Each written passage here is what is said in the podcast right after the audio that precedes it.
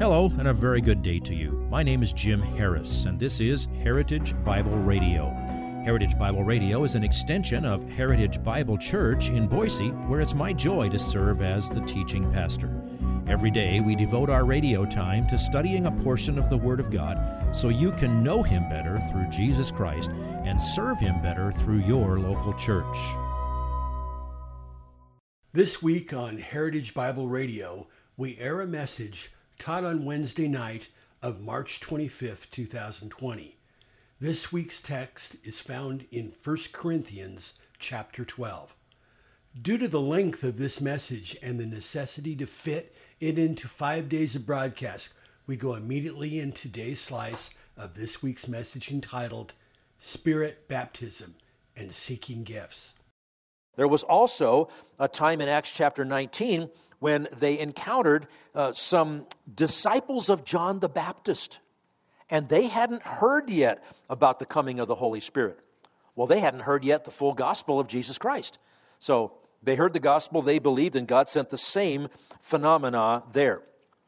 Now, since then, since those four times, this act of the baptism of the Holy Spirit is repeated every single time anyone anywhere repents and turns to Jesus Christ in faith, crying out for salvation. Now, the miraculous phenomena of speaking in tongues at the moment of the coming of the Holy Spirit to a new group of people, that was limited to exactly those four occurrences Acts 2, Acts 8, Acts 10 and 11, and Acts 19.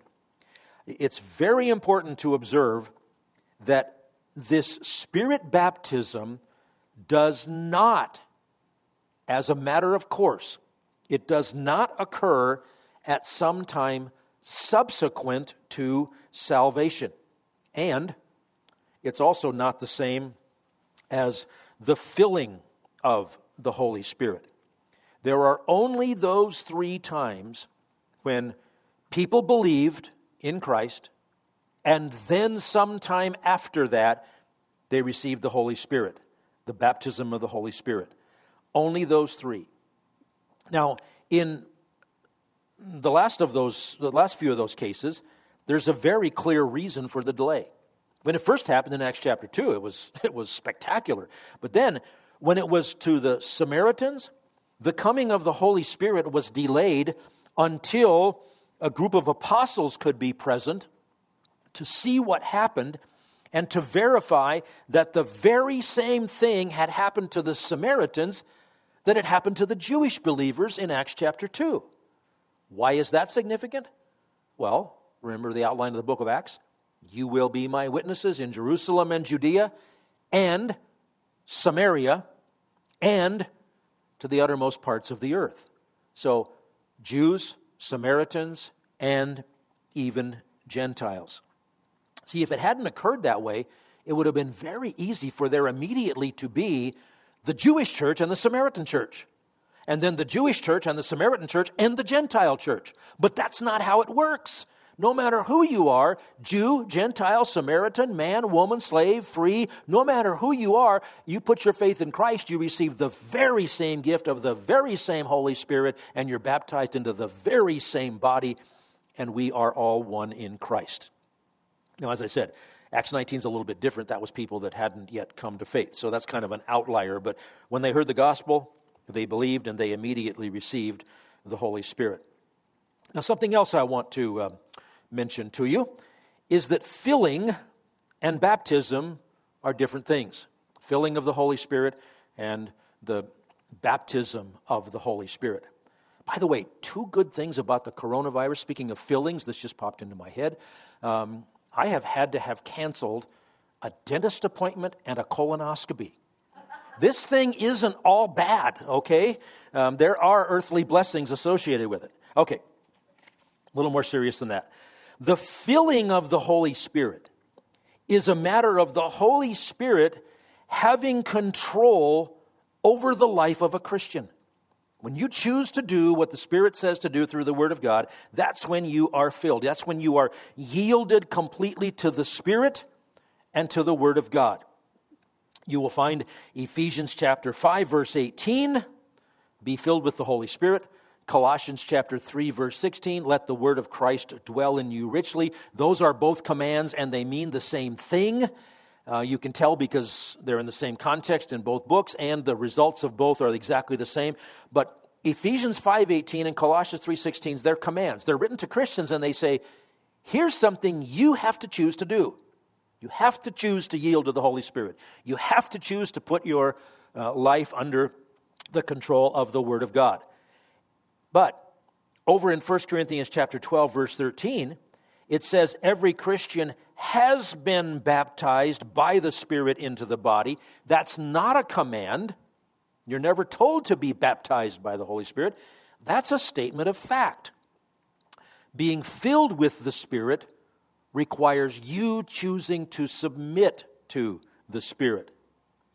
Now, the only case in which the filling of the Holy Spirit took place, we know for sure, in direct connection with Spirit baptism was on the day of Pentecost in Acts chapter 2. Throughout the rest of the book of Acts and throughout the epistles, the filling of the Holy Spirit is described totally apart from the initial baptism of the Holy Spirit when the Holy Spirit comes to you, indwells you. Remember, He was with you and He will be in you. Jesus said, Put your faith in Christ now, you receive the Holy Spirit. He is in you. By the way, speaking of um, theology based on prepositions, if you're a really good detective in your Bible, you will be able to find out your prepositional relationship with the entire Trinity. You are in God, God is in you. You are in Christ, Christ is in you. You are in the Spirit, the Spirit is in you. Go ahead, I dare you. Find the, find the verses. They're, they're all there, and I'm not giving them away tonight. All right.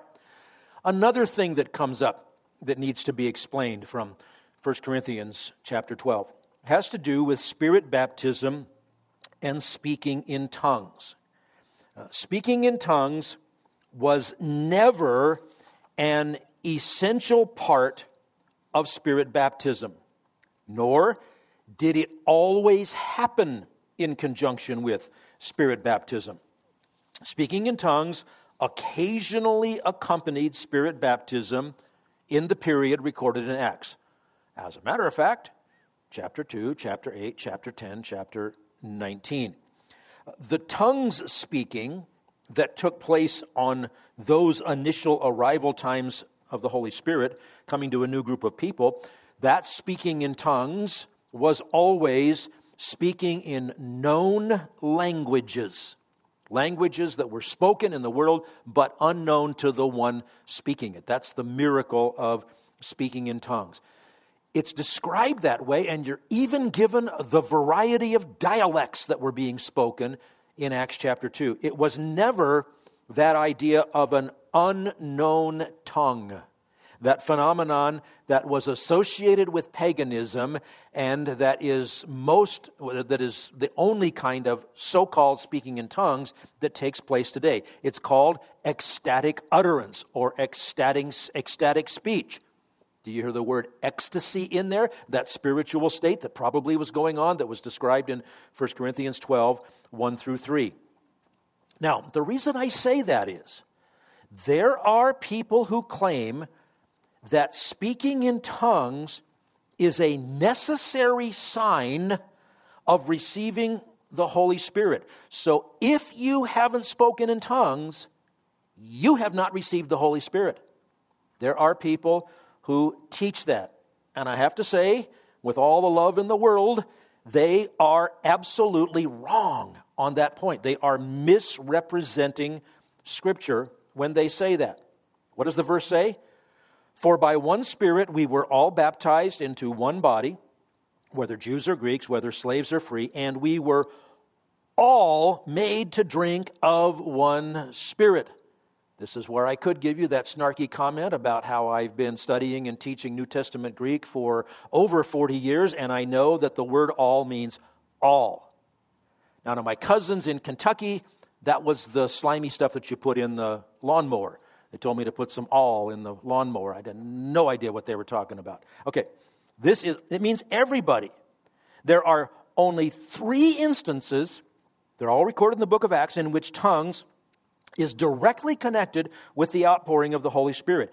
It is a very serious flaw of interpretation to say that those three historical events define the doctrinal truth about tongues and spirit baptism when the teaching of 1 Corinthians 12 is so clear.